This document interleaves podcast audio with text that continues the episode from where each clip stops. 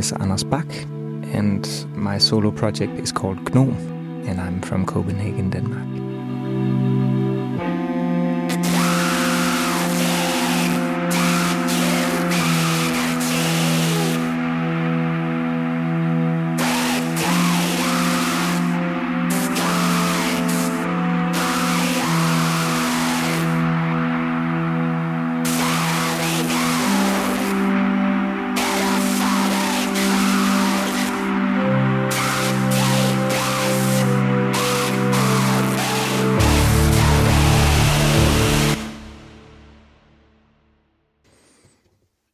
So I actually just feel like starting with going back to the beginning of you creating the project GNOM.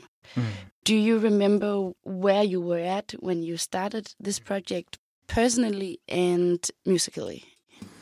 Yeah, let me think. The early sketches for GNOM were made on like a summer vacation house trip in 17, I think, where I was alone for two weeks just making demos. At that time, I felt pretty alone. I had just finished my master's thesis and I felt this pull away from academia and towards playful music. And that was centered a lot around improvised music. I made these long sketches with some machines that I brought drum machine, sampler, something that sounded soft and gnarly at the same time. I could like improvise for a while, and suddenly there was some kind of movement in the music that resonated.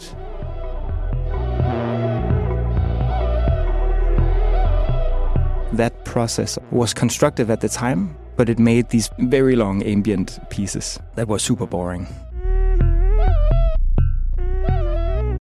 I didn't think that at the time. At the time, I thought it was very subtle. I had this idea around my own music that if I make something that has some kind of deepness to it that isn't apparent, but if people like deeply listened to the music, then they would get it.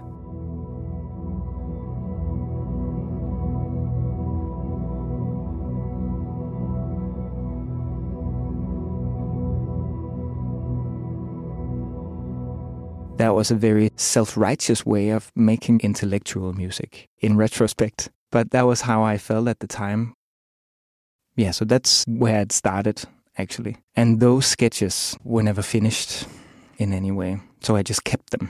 And there was something about them that felt right, but there were a lot of things about them that really did not feel right. And then they just collected dust for two years.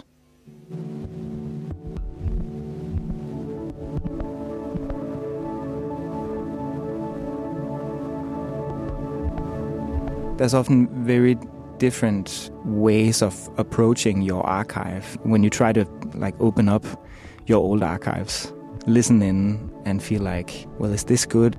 Will i actually feel better if i just delete it? That entire process was difficult because i thought i knew what kind of album i wanted to make. I thought i was making an ambient album that was like soothing uh, subtle ethereal spiritual.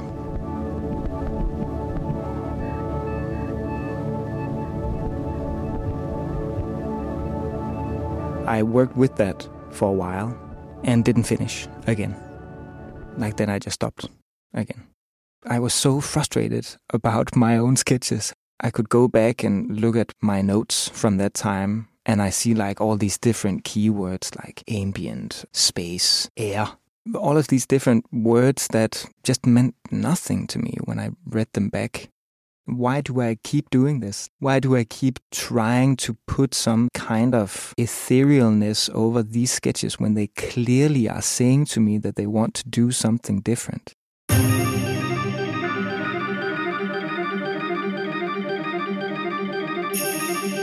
It was a series of events that kind of heralded the change in how I wanted to make music by myself. A lot of different circumstances in my emotional life that kind of piloted me towards wanting to open up. And that came through musically from many different areas. Like I started playing drums on my own tracks again. I come from drumming, I am a drummer first, and there was no drums on any of the sketches. And then I started to play, and that physicality opened up to a lot of different things because I needed that rhythmic anchor, like something that drove me and talked to my like feral instincts.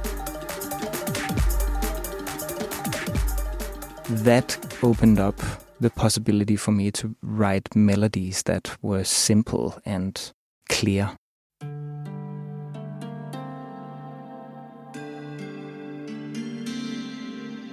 And I think that clearness is maybe what the music has ended up inhabiting.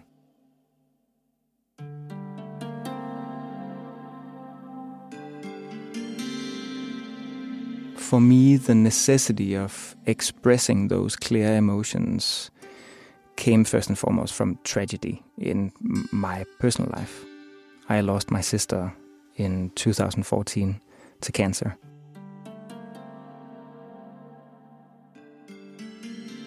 And the process of dealing with that loss was very much connected with my musical expression. Maybe subconsciously, I wanted to let loose some clear emotions in my personal life that I wasn't able to musically for a long time. And once I started opening up, the music felt better.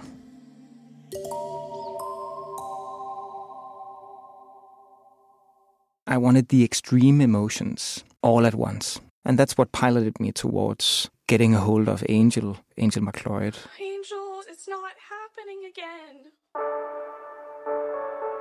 Angel Marcloid is an American artist. She's both a musician and mixing engineer, producer, mastering engineer, vocalist, and visual artist. She does so many things. And she has a lot of different monikers. The most famous of those monikers is Fire-Toolz. Fire Tools was a project that I became aware of, I think, around 2019, which is also the year where I started this journey of trying to open up my sketches.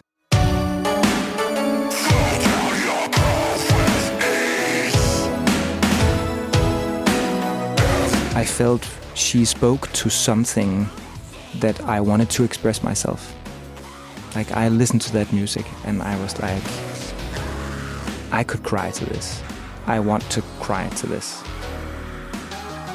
I want to laugh with this. I want to be with this music more than I want to be with the music that I had maybe been with for the past 10 years of my life.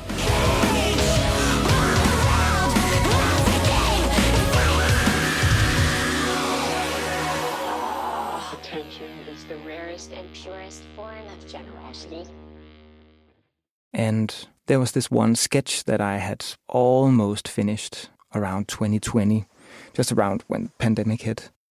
And then I sent it the entire album actually. And then pointed out this one song and I was like, do you want to sing on this? Do you want to play guitar on this?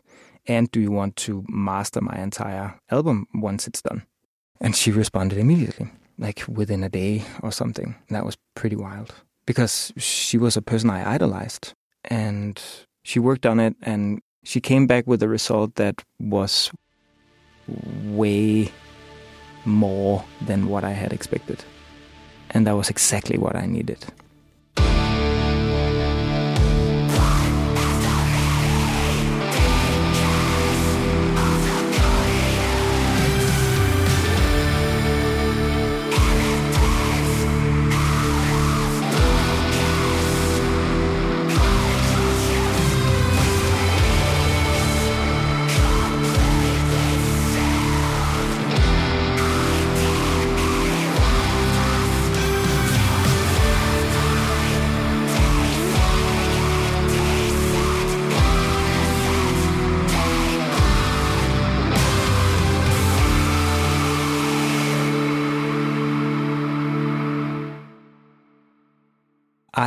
Cried like a baby when I heard Angel's vocals for the first time. It just destroyed me.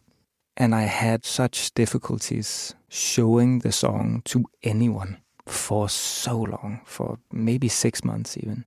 I couldn't even show my partner. That meant that that song like had to stay once again on my hard drive for a while before I could even touch it. Because every time I heard it, I just started crying. I kept it secret for six months. It was just way too much. And that's exactly what I wanted. Like, I wanted it to be too much. I wanted it to be more. Let's push it. Let's layer another synthesizer. Let's put a guitar solo in this one till it's too much. And when it's too much, then it's done. But I, ne- I need it to be too much. I want it to be too much.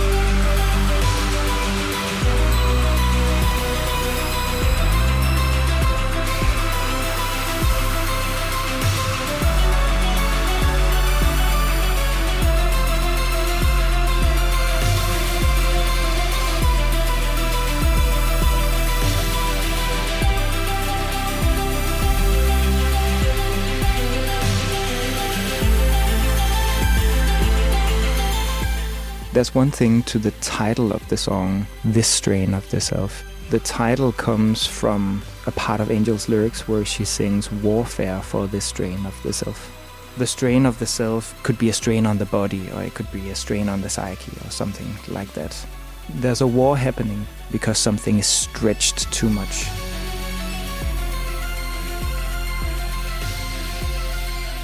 I just loved that. It was so violent in a really nice way.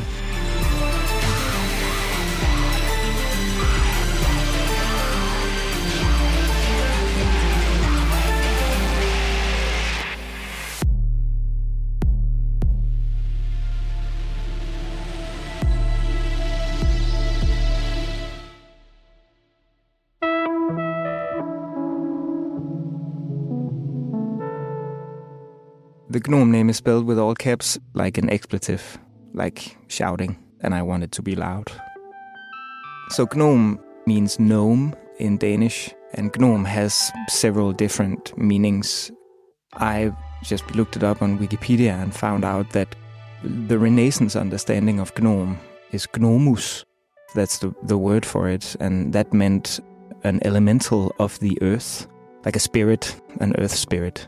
And I liked that metaphor that it was some kind of ethereal being from the earth.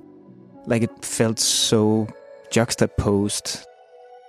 Most of the time, ethereal beings come from the sky or angels or something that has some kind of spiritual connotation. And I guess the earth has a very different spiritual connotation. And there's also the imagery of putting something in the dirt and watching it grow, or putting something in the dirt and forgetting about it.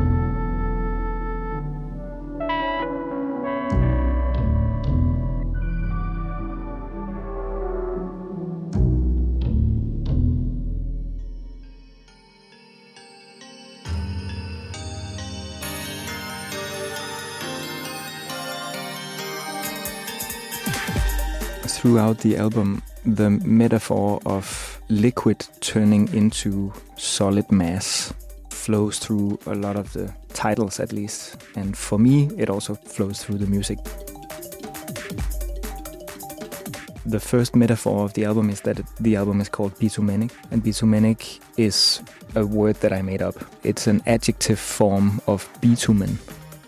So bitumenic means being of asphalt and asphalt is made of petrol, which is oil. And I love that tar like sticky substance.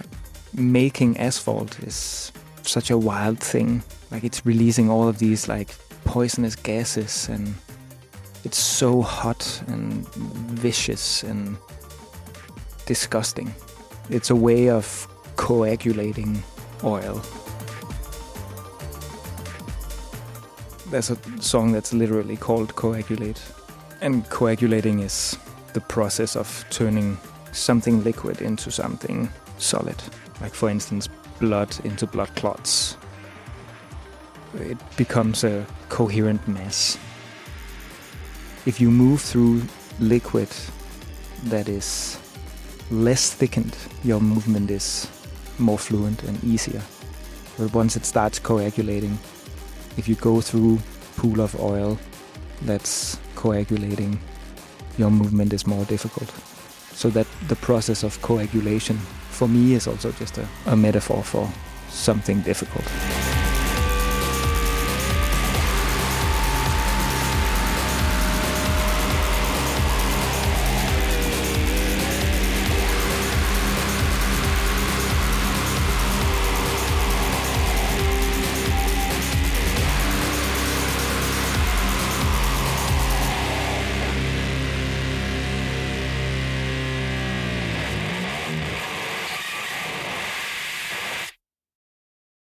The whole process of making the entire album less ambient and more extreme. And listen to the songs, I was so full all the time.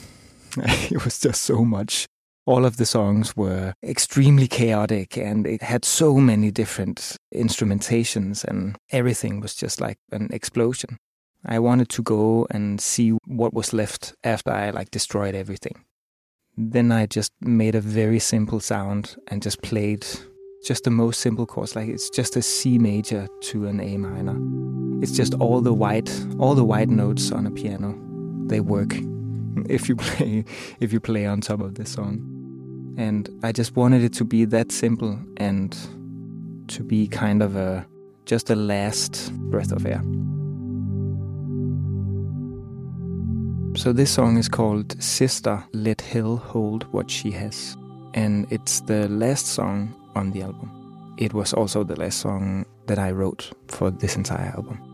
And this song didn't come from a sketch that had been on my hard drive for ages. It came from wanting to write a ballad because they also express something very clear. Ballads invite you into some kind of contemplative state. The ballad is a musical way of telling people to sit down and shut up. And I love that.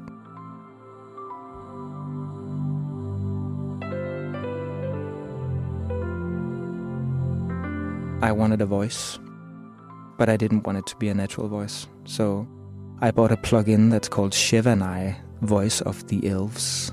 And that voice is like angelic and has this kind of fairy tale ish vibe. But I love that you can hear that it's artificial. I find a very deep emotional energy in that, that you can be very touched by something that's not human, something that was human but isn't human anymore.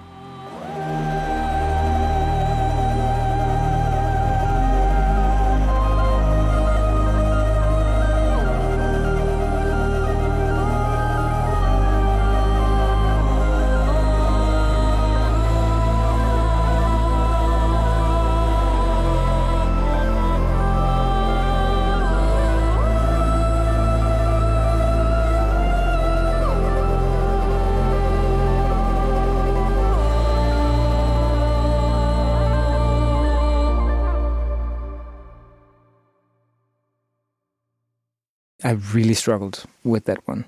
I couldn't do the same loud stuff that I had been trying to do on all the other tracks, most of the other tracks, because that had been my gateway to the strong and clear emotions, turning things up loud, doing more, not thinking, just building and building and building. And then this last song, I just couldn't finish it. I remember very clear. Uh, that's actually the one thing that I remember most clear is the day where I figured out what I had to do. I was sitting in my studio and there was these breaks in the music. Like the entire song was done, but there was these like spaces in the entire song where I was like, I need something there. And then I listened back to some albums that my sister released. My sister was a jazz pianist and she released several albums with her trio before she got sick. And I listened to her last album she released, and there's a song called Psalm. And there's this piano intro to that song. And I was sitting in my studio listening back to that, and I was like, I wonder. And I knew that this entire song from the beginning was supposed to be like I had written it with her and my other sister in mind. I felt like she needed a place, an audible place on the album. So the piano that's there is her.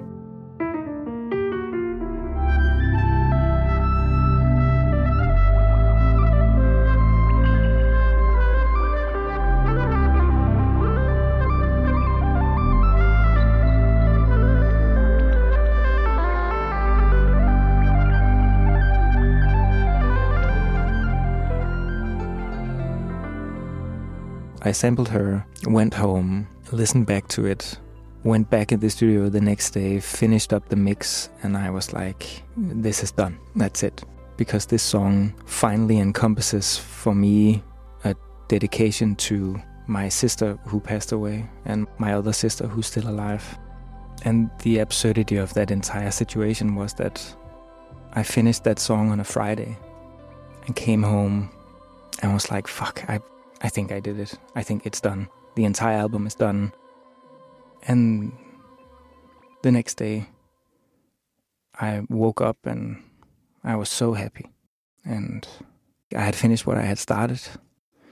And that morning, I, I felt that so deeply. And then I got a call that day. And my dad had a, a, a brain hemorrhage. Out of the blue, no warning, no nothing. It's the weirdest thing that I had struggled so hard for so many years to actually express what I wanted to express in this certain way. Mm. It was so closely connected to me and my family's history of tragedy. And then finally, after letting it all go, death showed up again and like pulled me back in.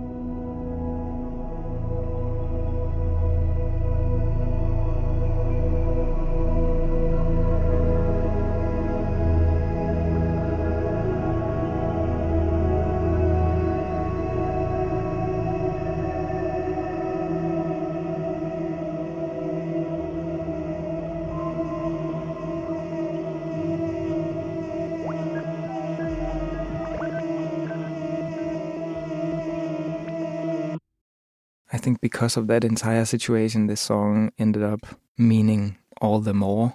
And it is the one that sets the final nail for me.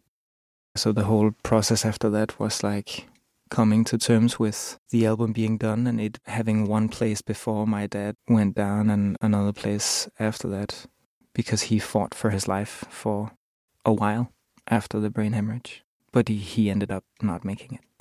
And I wanted I wanted to show him the song so bad.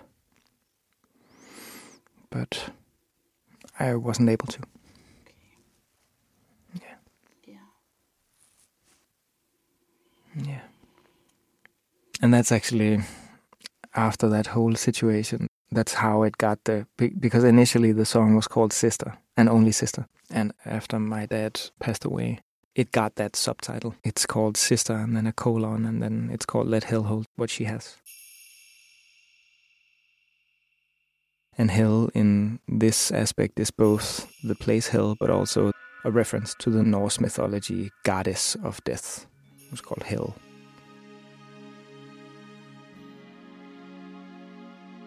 Let Hel Hold What She Has references a part of, of the Norse mythology where the god Balder dies, and Hel agrees to put him back into the world of the living if everyone cries for him. And then everyone actually does, except one Jotun woman, like a giant troll woman, who sits in a cave and she refuses to cry for him. Um, the last part of her verse is let hell hold what she has. And I love that sentence. The things that are in hell, leave them be. The whole turnaround of that story is that the only reason that Balder doesn't come back is because of the Jotun, but the Jotun is Loki. who is disguised. That entire situation is one of the harbingers of Ragnarok, the end of times. So it's it's a very heavy subtitle, but that sentence unrelated to Norse mythology, but just that sentence in itself has some lightness and freedom to it that I really like. It describes a way of keeping close by letting go. And I think being around death emphasizes that the points in time where you think that it's the most appropriate to feel something or to cry for someone is often the situations where you can't. You never weep at the appropriate times. There's no space left for you to be considerate or feel things in the right way. When you're facing death, nothing compares, so you have no frame of reference, even if you've experienced death before.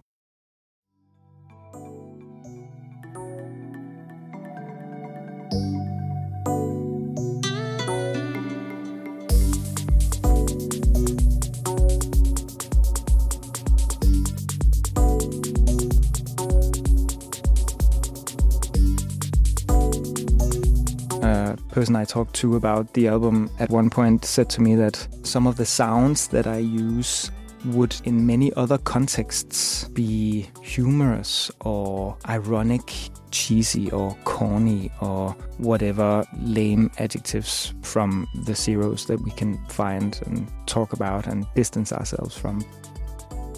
I've never believed in a guilty pleasure. I think that's nonsense. And I think the important lesson from a guilty pleasure is that there is something you enjoy.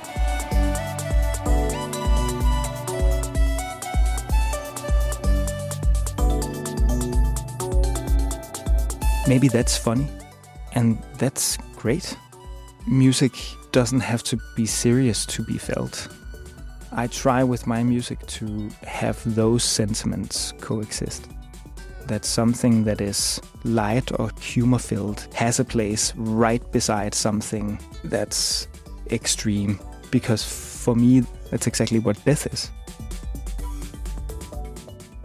I heard a guy guy that I saw at a show once. He says that the absurdity of death is something that exists always. So eventually there's going to be laughter around death. So once death exists, then everything else around it becomes absurd. And he goes on to like explain that if you're at a funeral, then at some point you're going to be hungry and then you have to eat again. You have to go to the bathroom, you have to take a shit, and that feels less important than the stuff that just happened. All of these, like different, very mundane things, just like keep on going. It's so weird that death has this like gravity to it that once it happens, everything is pulled towards it. But at one point, you have to like do as you usually do with your life.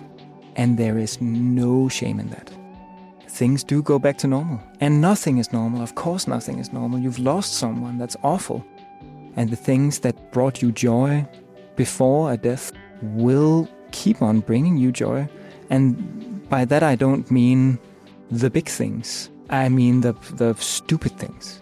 And I think music is one of those stupid things. It's one of those things that continues to bring me joy, even in the face of death. I keep on making music despite having experienced tragedy. And I know so many people who've experienced far worse things than me who also keep on doing the things that they love. And there's a perseverance in that, there's an energy in that, there's a future in that.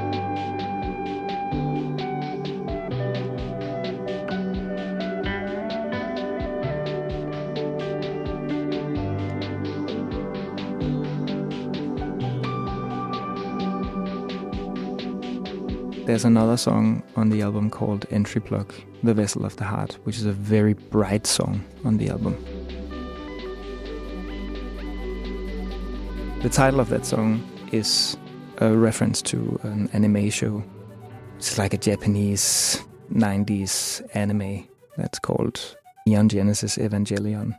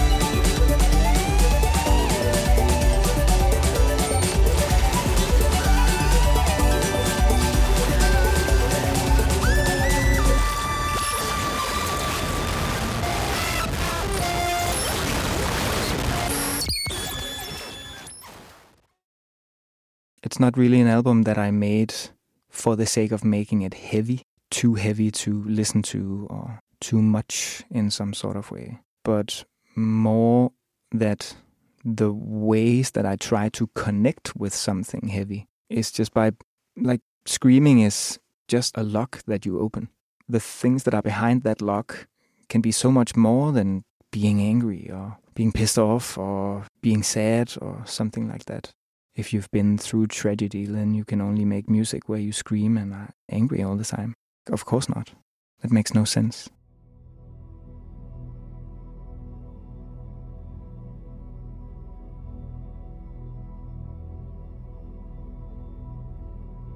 I feel like we need to stay with death way more than we actually do.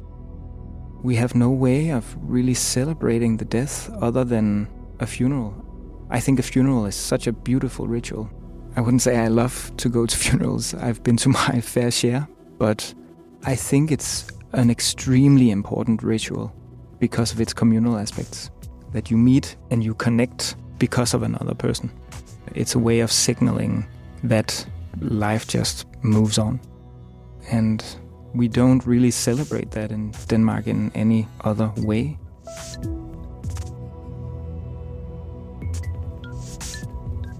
For me, working with this album and these songs have been an outlet to have a relationship to death. Staying with death has meant everything to me the clearest musical metaphor for me with that is like staying with those sketches that I hated